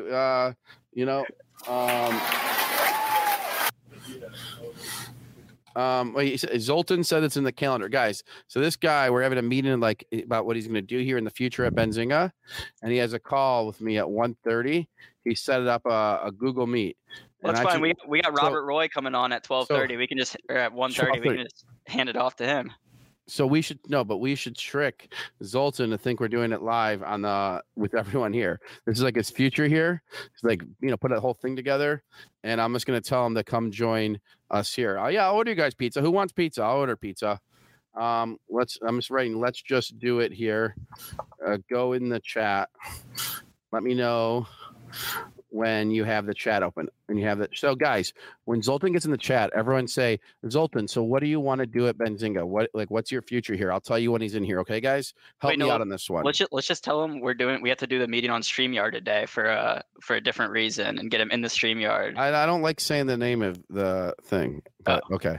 But sure, that's a good idea. But then I'm going to have to give him a code, right? No, not on the platform that we're using right now. No, I thought you did. Okay, maybe I don't. All right, so I can give them a link. Yeah, a link. All right, I got to show the guys my account for today. Who wants pizza? I'll get pizza for whoever wants pizza. Let's go. All right, so here's what I got today, guys. The markets are moving. The markets are moving fast. And you know what? Let me just show my freaking account. Like, who cares how much dollars it is? This is just like a sub account. Eric Caston keeps sending me ideas. These guys just keep sending me ideas. Here's this account. Ready? I'll share with you guys. You ready? Oh, my account's looking good too, Raz. Well, yeah, your account, because you copy whatever I do. I know. Why? No, I have some plays that I'm doing on my own. Right now I have calls on Scott's Miracle Grow. I love it. How are those going, Scott's? I like that one. That's a good play. I bought them yesterday and they went down yesterday, but then today they're up a bunch. I'm up almost like 20% on the calls after they went down a bunch yesterday. So they're doing decent. All right, here we go. Here are my plays. All right. Okay. Zoltan, are you here? Let's see if he's here. Are you in the chat? We got Robert Roy in the chat. It goes on at 1:30, right? Yeah, we got a couple minutes. Yeah, I'll hand it off to you. Hand it to Robert. You got to hit my special guest thing. Okay. Got it. Yep. Hello. So, okay. So those are my holdings, guys. So Tesla, look, 195% today was from the calls. Upwork, obviously. I picked up some more shares at like 39 or 41, whatever it was. I sold some stuff. I bought some more of this VISL. That is an Atlas play. I don't know, but I bought more of it. I own some of it in another account. API was down to 52. So I picked up another like 100 shares. Okay. Zoltan is, let me see. Zoltan is in the Do you see the chat? So he's here. Zoltan is here. So, guys, interview Zoltan about what he wants to do here. Zoltan's in the chat. Okay. So I picked up some more API. BCRX, I didn't sell. It's a Viv favorite. I didn't sell it. Cureleaf, another cannabis one. I have not sold. There's Zoltan, guys. Zoltan Szarani. He's the one interviewing for position here at Benzinga. Hey, I bought MGNI yesterday. Why did I buy MGNI? Was that I bought it. You guys told me about it. Someone told me about it yesterday. I bought it yesterday. Do you guys know why I bought it? I have no idea. I sold my Insego at 10 or 10 and a half. That's just because. Voyager. Oh, I did not know KPMH. There's a 13 G. Wait, Lucas, we have Biotech Buzz today with Vivi. We'll talk about it there later this afternoon. Yeah, Zoltan. So, Zoltan, see the questions. They're here to Zoltan. Please answer the questions. Our 1:30 call got changed to right here. Zoltan, what do you want to do at Benzinga? I like Dan P. He said it's like trade us, and that's what Ripster gave. I bought MGNI. Actually, I wrote a note in Pro to log my notes. Here, let's see. Yeah, did Zoltan answer anything yet? Well, we asked him what he thinks he can do at Benzinga, but he said he's been working here a year. So should I bring him on live? How can I bring him into the thing live? I sent him the StreamYard on Slack. Or sorry, the yeah link. Zoltan, come on. Are you on? We have another guest that we have to go to in a second, Zoltan. So we got to get you on, Zoltan. Okay, look at this, guys. Oh, look at BigCommerce is moving today. Hold on. I'm going to go to my watch list. I don't see Zoltan. Robert Roy is waiting. He's probably getting mad at us, but he does not get mad. He's a nice guy. Hold on. I got to just do this one thing. I got to share my watch list. Oh, here's a good question. Zoltan, explain a time when you have been faced with a time crunch, and how did you handle it? Okay. So here is my watch list, and here's my notes. See, I bought MGNI, ENG. Where's MGNI? Right here. ENG was a Jack Hurley. Oh, you have it in your notes. You have it in your notes. I bought it because Alex pitched Josh Brown Shark Tank. Me and Josh Brown host a Clubhouse Shark Tank on Fridays, and I bought MGNI Connected TV Advertising. Yeah, baby, up 17% today. I got to send Josh Brown a text. That's crazy. Crazy. That's hilarious. That's great. Love it. All right, so Fridays at 3 p.m. we do this show, Clubhouse, up 17. Okay, so is Zoltan here or no? Did he answer any questions? He said he can't join the StreamYard right now. So he has to cancel our meeting? I think he might send Chris Kache as a replacement for the meeting. Okay. All right, you want to go introduce the next guest? Do you know how to do it? Yep. Do you know how to hit the thing, special guest, the thing? Yep. Zoltan says one moment. I don't know what, Well, let's get ahead. It's 1:30 now. Let's bring on our guest. Yeah, because if he's not here. We have a special guest. I'm going to play the intro. Let's roll it. Go ahead.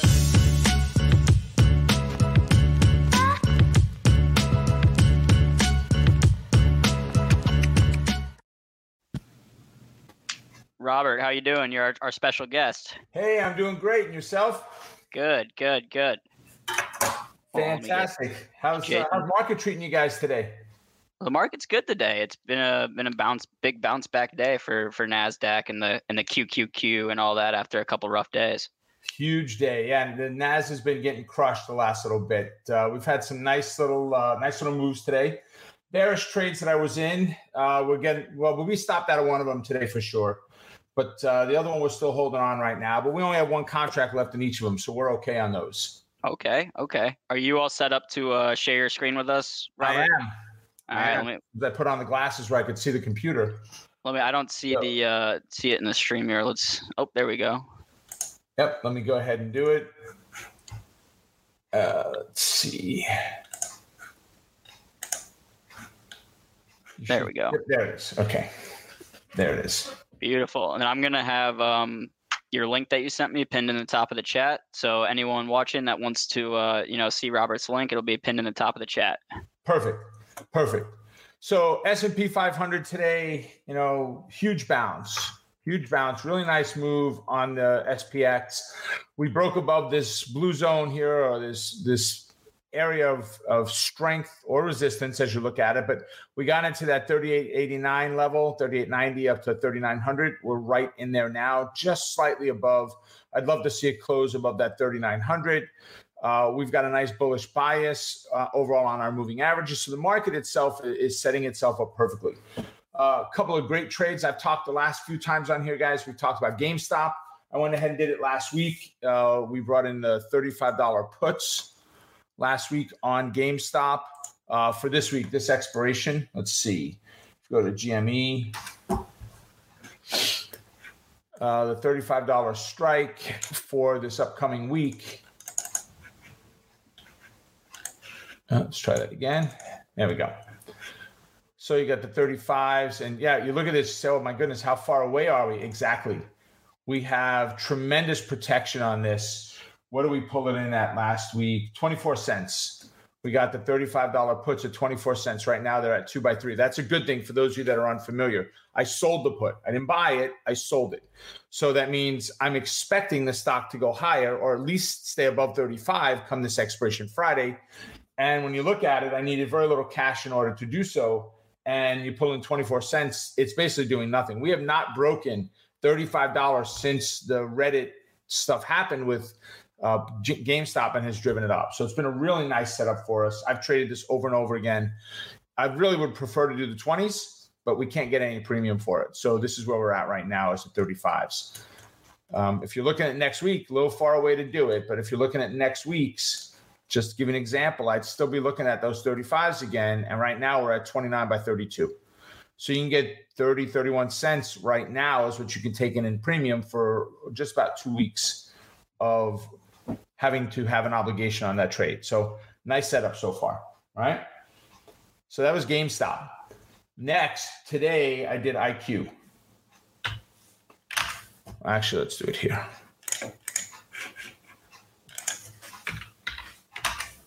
Next, we did IQ. All right, let's see what that is. That's my trade station going off.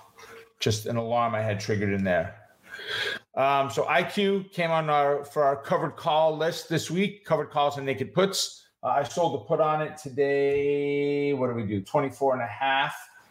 Put is what we did today. So we are protected all the way down here. We have got a ton of room that this can drop, and we're still good.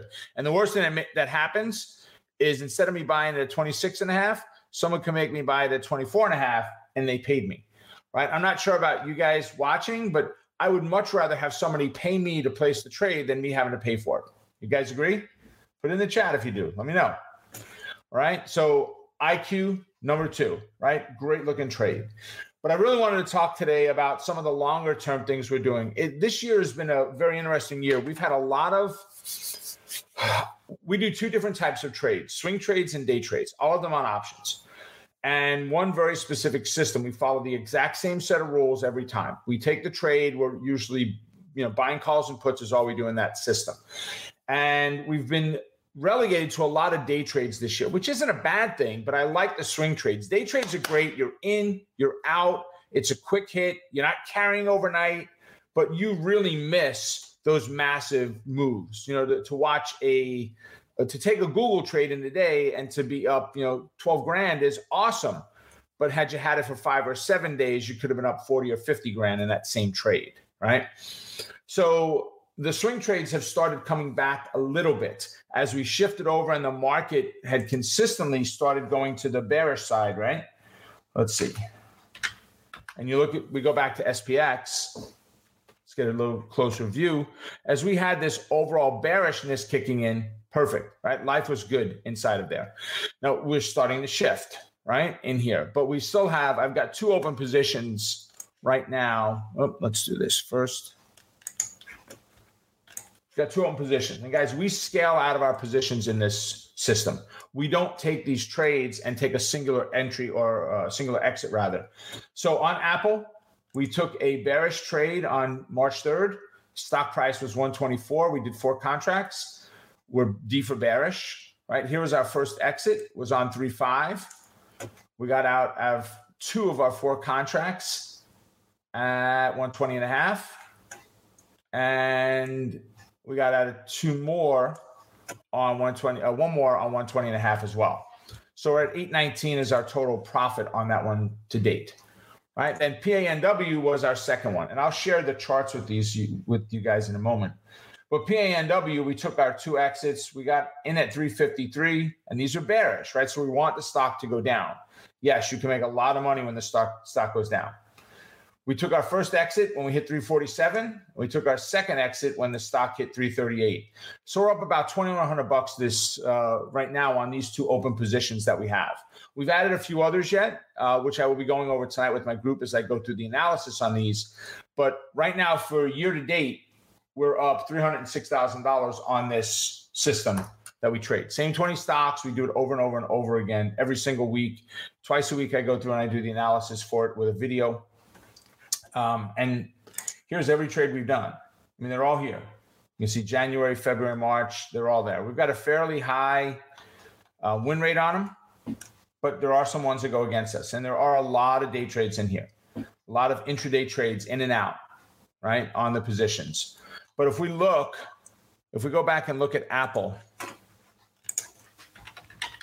we took a bearish trade on the 4th, right? Where was that? Right here, right? Was it 4th? Let me see. Let's make sure it was 3-3, my bad. 3.3, which was right here. We took the bearish trade off of that moving average fail. We pushed down, retest, fail, and there was our first exits. I mean, it's been wonderful. Great overall moves, right? And PANW has not been any different. PANW, we are probably going to get stopped out of our last contract today, but we got in on the third. We took one exit here. We took one exit here, and we should get stopped out. I'm thinking today will be our last contract. We'll get taken out. Still at a better price than we entered the position at. Overall, the system has worked extremely well. All right, a lot of great moves for us in there. So, and then there's a couple of them for you guys that are looking. What are we looking at next, Rob? What else? Right? Where do we go from here? Well, you got Amgen. I'm looking at recoveries now. Excuse me. Looking at recoveries. Let's go back to a little bigger picture here. Okay. We had this nice pull down, this nice bearish move, right? We've failed and came back up. We had a nice play today, a nice move today up. I'm looking for us to get back above this blue line, which puts us up above 231. Give me above that blue line, and there's an opportunity up to, so that's 231 to 236, about 5 points. Will you hit it intraday? It could. It can move $5 a day. That's its average right now, right? But my home run one is Google, G-O-O-G-L, right? Now, I don't trade Goog. I trade Google, right? And it's just the way the A and the B share is working or whatever other share it is. But right now, we're in a bullish bias. We're above our moving averages. All I need the stock to do is get above that 30.63. And we're looking at 31.45, about a 70, 80 point, whatever the number is. It's too late in the day to start doing math. My brain's already fried. Whatever you got from 063 to 145, it's about 85 points, right? There's a nice opportunity, and it's not like we can't do it. We've been there within the last month. It is very doable, right? So how's that one for you? Still here, Jason? I'm here. Producer Aaron's with you. I think Raz is dealing with some serious business right now. Ah, I got it. He's managing his trades. Yes, sir. Completely understand. So we're looking at Google right now, right? Yeah, this is on Google right now. Yep. This is on Google. Great candidate if we can close above the 2063 level. That's the key. Don't get sucked in until you get that close above 2063. What if we miss it? Then you'll get another trade another time. Don't chase it. Don't go after it. Don't get crazy on it. You can do this, right? You don't have to chase stocks to be a successful trader. You can do it without going nuts with doing things like that, right? So Aaron, we talked earlier a little bit, and guys, the system that I teach is pretty straightforward, right? It takes a little bit of work digging into it, and that's the link that Aaron put into the chat. Special for you guys, you're going to have to find it because it's not listed on our page. And what you're going to do is go to that link and you scroll down to the bottom of the page and you'll see quarterly subscription. We're not listing it on the referral page. And I'm giving you guys, you have to click on that link. And inside of there is a 2-week trial into the system that I just showed you that we're up over $300,000 this year in the SIM account that we're using on it. So if you're interested in learning exactly what I do, there's hours of training inside of that portal that you can get access to, and it's all free for 2 weeks, right? So take advantage of it. If you like it, great. If you really want to be an options trader, guys, this is what you want to do. You want to get in there and learn how this stuff works inside and out, right? And come this Friday, right? It's this Friday, Aaron, let me make sure. Yep, this Friday, 2 to 2:30, I'll be doing an options show on Benzinga for Benzinga starting this Friday. It'll be an every Friday deal, so make sure you guys check that one out. Yeah, I'm excited for that, and I know I'm gonna sign up for that link because I do trade some options as far as like from a very rudimentary standpoint. Like I'll buy some calls and buy some puts, but I really don't feel like I have a great understanding of how the different spreads and I guess different option strategies work. So I want to learn more how to deploy those. Yeah, options are a great system. I mean, I listen to you guys. I watch Jason and Luke talk and some of the positions they have. And I know Luke does and Jason some options there. But there are some real key things that I'm going to be teaching in the Friday show to really get a good understanding of how to take advantage of these things. And we're going to try to keep it simple. We're not going to do these crazy 7-leg delta neutral strategies to try to make 4 cents, right? We're going to do strategies that have a high probability, a high reliability, and high repeatability. Got it. I see someone in the chat was asking for the link. It's pinned in the top of the link or the top of the chat. Correct. It says Robert's power option plays. Just click that link, and as Robert was saying, you scroll all the way down to get that special deal. Yeah, take advantage of it, guys. It's we don't offer it all the time, so because I was coming on today, I figured we would go ahead and throw that out there. Listen, if you like what you see, awesome, then you stick with it. If you don't, you got 2 weeks of education of really quality stuff of what we do, and start to learn two really good trading systems, intraday and swing trades.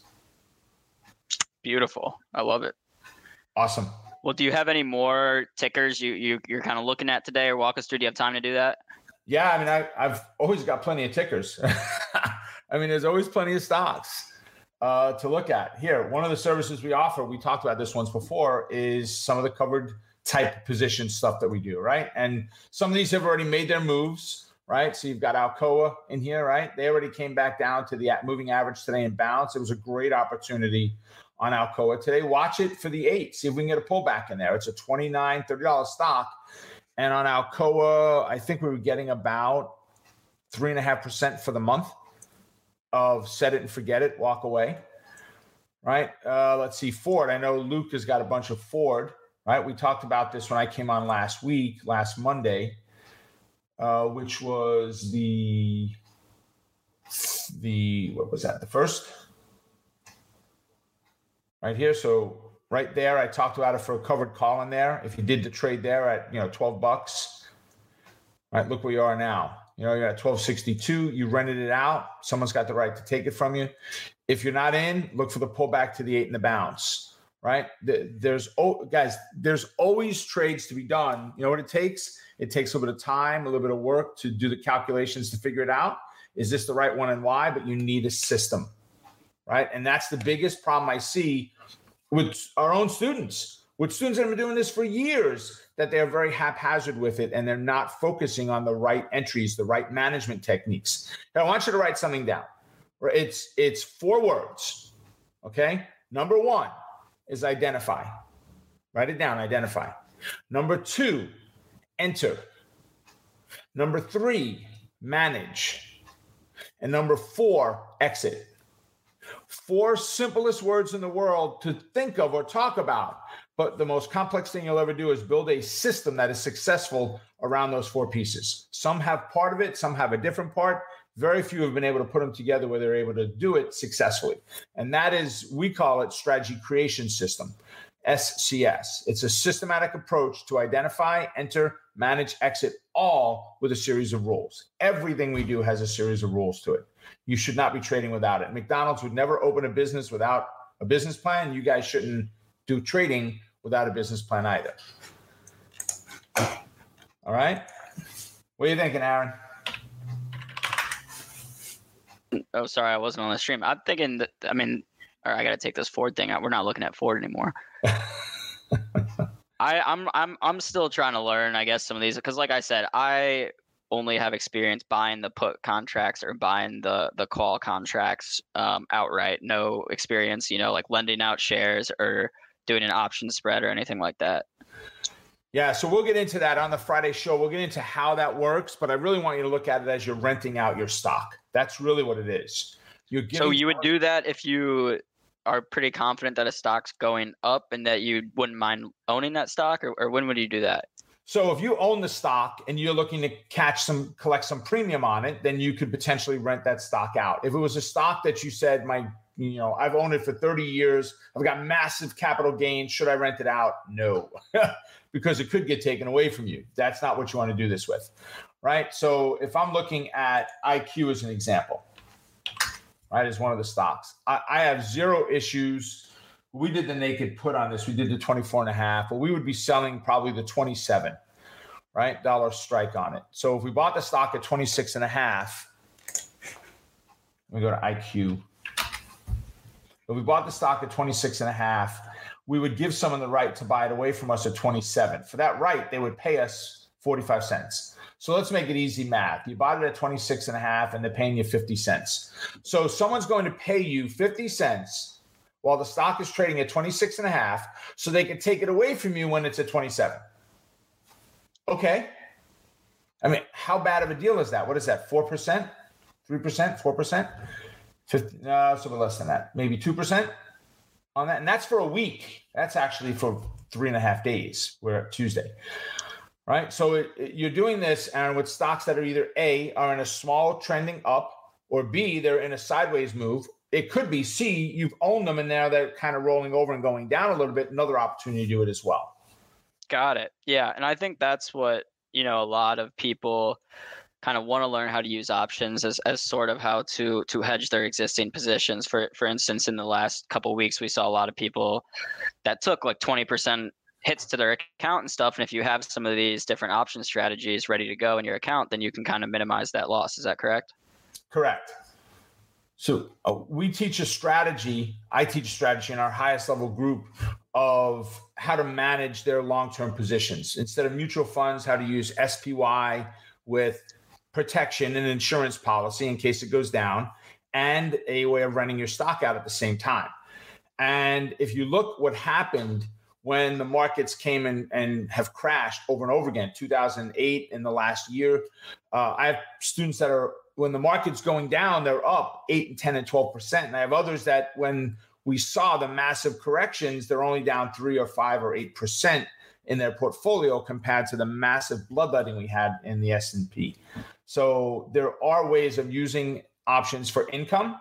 There are ways of using options for hedging if the market goes down. There are ways of using them for long-term growth. I mean, how about this? Never again do I want you to buy a car, Aaron. I want you to take the down payment for the car. I want you to put it into an account. And I want you to do a strategy called a credit spread. And that strategy will, you know, potentially generate you an income month after month that you just pay the car bill off every month with what you make in the credit spreads. And you're only going to do it on one symbol. That's it. I'm only going to let you do it on one symbol. Wouldn't even let you choose which one it is. I'll tell you which one it is. It's on the Russell 2000, the RUT, R-U-T. All right. I like it. I'm actually in the market for a new car right now. So instead of buying the car outright, you're saying I just pay it monthly, but use the money I'm generating from my option spread to pay that monthly car bill. Right. From potentially from that trade. Exactly. And it's one trade. It's a set it and forget it. Walk away. Got it. All it is.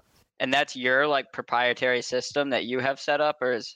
It's not. The rules behind it are proprietary to me, but it's not a system that I created. It's basically an iron condor is what it's called, but it's not proprietary to me. I can tell you if you follow my rules, in on average, you'll make about 40% a year on average with it. Yeah. So I guess, so like I said, like, I don't know. I have experience just trading option or just trading the puts and the calls and stuff, but so the iron condor, that strategy, that's basically, is that something you would want to use if you're not expecting the stock to move a lot? Well, so if you're expecting the market to make drastic moves one way or another, you would back off of that strategy.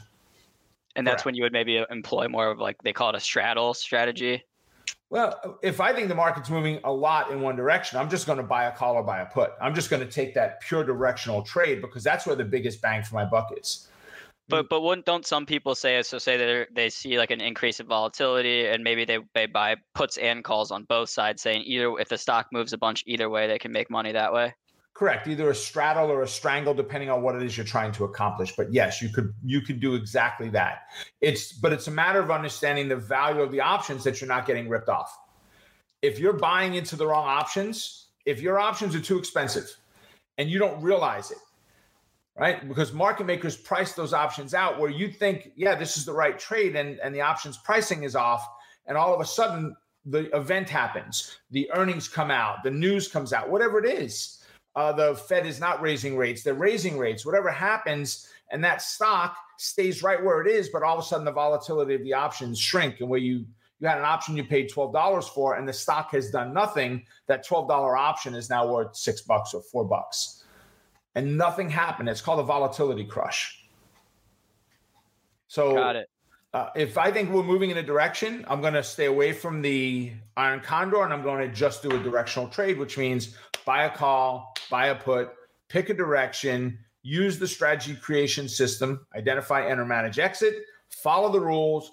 And if the trade goes against you, yes, you'll have trades go against you. This year, I think we've got about a 77% win rate on our trades. Got it. 23% of the time, the trades went against us. That's okay. I'm fine with that.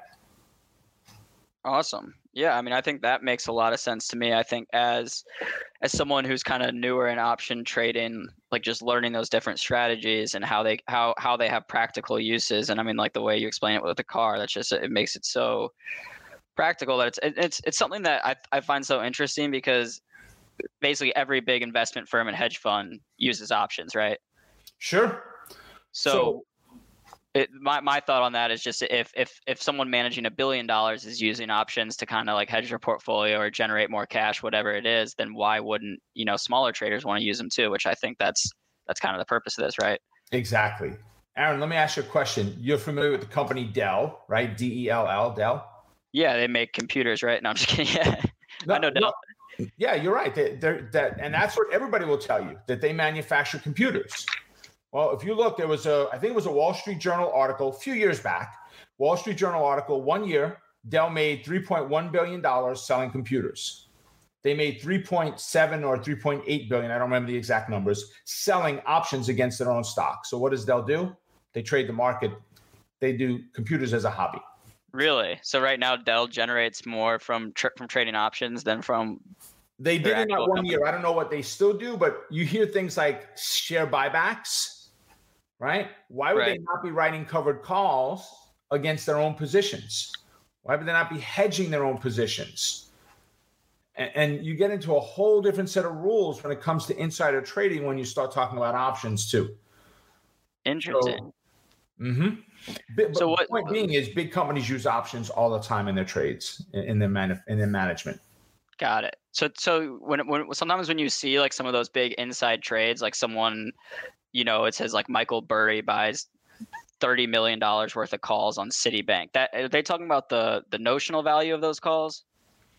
So no, they would be talking about what they invested in the trade. So that $30 million investment could potentially be worth 100 times that if they exercise those options. Correct. Got it.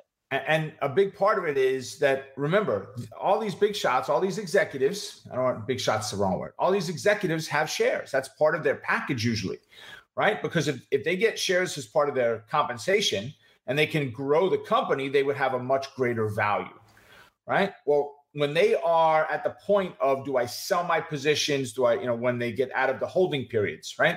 If they're not obligated any longer, that's when you'll start to see a lot of calls being sold against their own positions if they really think that it's a good deal. Instead of just taking the profit on it, why not rent it out every week, every month, right? And just pick up, you know, for someone like that, if you're dealing with a couple of million shares and you pick up, 1% a month, you're looking at 12% a year on top of the growth of your position. Right? I'm looking for 3 to 5% a month on my covered calls. That's a minimum for me. Because let's say if you get 3 to 5, let's go on the conservative side. If you get 3% a month, that'd be 36% over the year. That's pretty strong, right? Correct. And that means rule of 72 says I can double the account in 2 years. In 2 years, right. Because that rule says if you get 7% a year, it's in 10 years, you'll double your account, or vice versa. If you get 10% a year, you'll double your account in 7 years. Correct. Yeah. Correct. And it is dollar cost. Sorry. I lost the words there. It's compound interest. That's what it is. It's a compounding effect. That's why you're getting that increase. You just keep reinvesting the principal and the profit, and that 72%, when you averaged out 36 and 36, it becomes 100% after that 2 year period of time. Got it. You're really bad and it took you 4 years to double your account. Or you're really, really bad and it took 8. And I'm not saying anybody will or will not double the account. Just trying to set the table here of this is what options can do. I can use a lot less money. I can take smaller risks. And I can trade the companies like Amazon when someone looks at this and says, okay, it's a $3,000 share. I'll take 2. You know? You can go out and buy options on Amazon for very inexpensive comparative to the stock price. Yeah, I mean that's another thing that's fascinating is that you can spend, you know, $300 on an options contract for a stock that's $3,000. And well, I don't know if you can get an option for that cheap on Amazon, but either way, you know, you can, yeah, it's a way to get in the door with a company that maybe is a little bit too expensive. So last thing, we have like one more minute. Can you go to the site and show our chat what you're saying about scrolling down to the bottom of that link? Sure. Let's see if I'm logged in. I am. So that link will take you, I don't have it open on this screen here. So that on this computer. So that link will take you, actually, that's it right there. Whoops. Whoa, stop. What in the world happened? Okay.